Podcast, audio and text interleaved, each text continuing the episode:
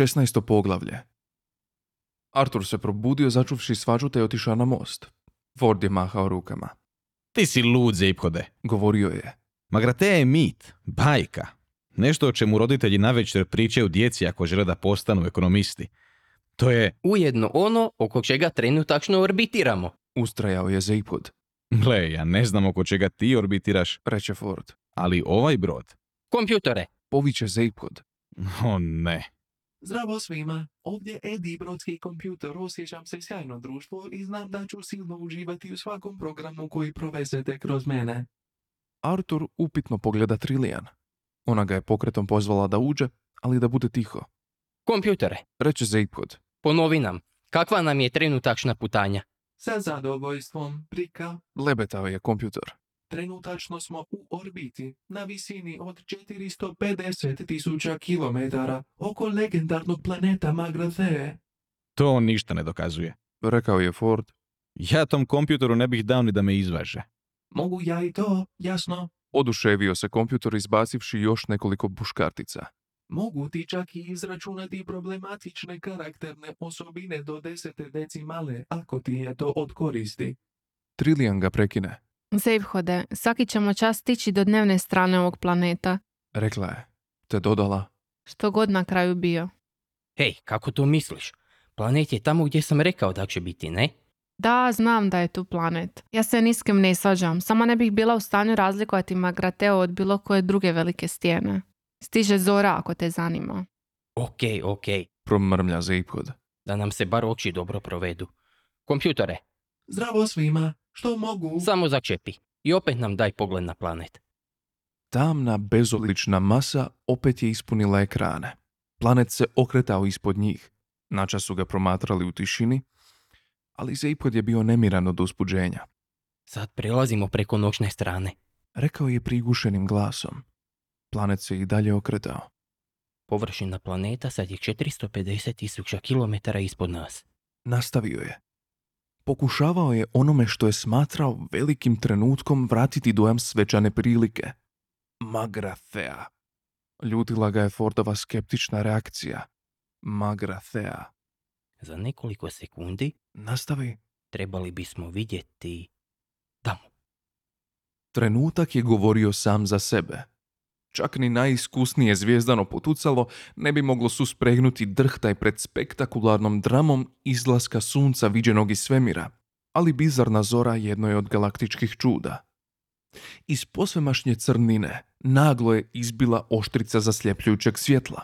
Podizala se vrlo postupno i proširila u stranu, u uski polumjesec, a za nekoliko sekundi dva su sunca postale vidljive blistave peći, koje su crni rub obzora prelile bijelom vatrom. Jarki ubodi boje prošarali su tanku atmosferu pod sobom. Vatre zornjakše, Dahne Zeipod. sunca blizanci, Soulijanis i Ram, Ili što već jesu. reče Ford tiho. Soulijanis i Ram. Ustrajao je Zeipod. Sunca su bljesnula u mrak svemira, a most je ispunila tiha jezovita melodija. Marvin je ironično pjevušio, jer je toliko mrzio ljude. Dok je Ford zurio u svjetlosni spektakl pred njima, u njemu je gorjelo uzbuđenje. Ali samo uzbuđenje zbog susreta s čudnim novim planetom. Njemu je bilo dovoljno da ga vidi kakav doista jest.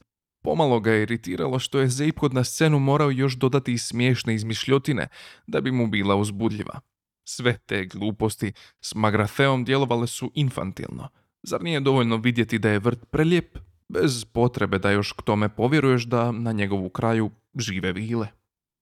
Cijela ta priča s Magratheom Arturu je bila posve neshvatljiva. Prikrao se Trilijan i upitao je što se događa. Znam samo onoliko koliko mi je Zejvhod rekao. Šapne ona. Izgleda da je Magratea nekakva legenda iz pradavnih vremena u koju nitko zapravo ne vjeruje. Pomalo kao Atlantida na zemlji, osim što se u legendi tvrdi da su Magratejci nekad proizvodili planete. Artur je zatreptao prema ekranima i osjetio da mu nedostaje nešto jako važno. Odjednom shvati što je to. Ima li na ovom brodu čaja? Upita. Još se veći dio planeta otkrio njihovim očima, dok je zlatno srce letjelo svojim orbitalnim putom. Sunca su sad bila visoko na crnom nebu, pirotehnika zore je završila, a površina planeta u običnom svjetlu dana djelovala je mračno i odbojno. Siva, prašnjava i jedva oblikovana. Djelovala je mrtvo i hladno kao grobnica. S vremena na vrijeme na rubu horizonta pojavile bi se neke ohrabrujuće pojave. Pukotine, možda planine, možda čak gradovi. Ali kad bi se približili, linije bi se umekšale i zamaglile u anonimnost i ništa se ne bi dogodilo. Površinu planeta zamutilo je vrijeme. Polagano kretanje tankoga ustajalog zraka koji se šuljao po njemu stoljeće za stoljećem. Očito bio je to vrlo, vrlo star planet. Trenutak sumnje uhvatio je Forda, dok je promatrao kako pod njima promiče sivi krajolik. Zabrinjavala ga je golemost vremena, osjećao ju je kao prisutnost. Lagano se nakašljao. Dobro, čak i da možda jest. A jest. Reče Zeiphod, Što nije? nastavi Ford, U svakom slučaju, što će ti? Tamo dolje nema ničega. Na površini nema. reče Zeiphod. Dobro, recimo da ima nečega. Pretpostavljam da nisi došao samo zbog čiste industrijske arheologije. Što želiš? Jedna Zeiphodova glava skrene pogled. Druga se osvrnula da vidi što gleda ona prva, ali ta pak nije gledala ništa određeno. Pa, Reče Zeiphod nehajno. jednim je dijelom riječ o znatiželji, jednim dijelom o pustolovini, a mislim da me iznad svega zanimaju slava i novac. Ford se oštro zagledao u njega. Imao je vrlo snažan dojam da Zeiphod zapravo uopće nema pojma zašto je ovdje. Znaš, uopće mi se ne sjeća taj planet. Reče Trillian drhtavim glasom. A, ne obaziri se. Reče Zeiphod. Planet na kojem je skrivena polovica bogatstva bivšeg galaktičkog carstva može si priuštiti da bude neuredan. Sereš, pomisli Ford. Čak i pod pretpostavkom da je to dom neke drevne civilizacije koji se pretvorio u prašinu, čak i pod pretpostavkom da su istinite te izrazito nevjerojatne stvari, nije bilo teorije da će tamo dolje biti spremljene velike količine blaga u nekom obliku koji bi još imao smisla. Slegnuo je ramenima.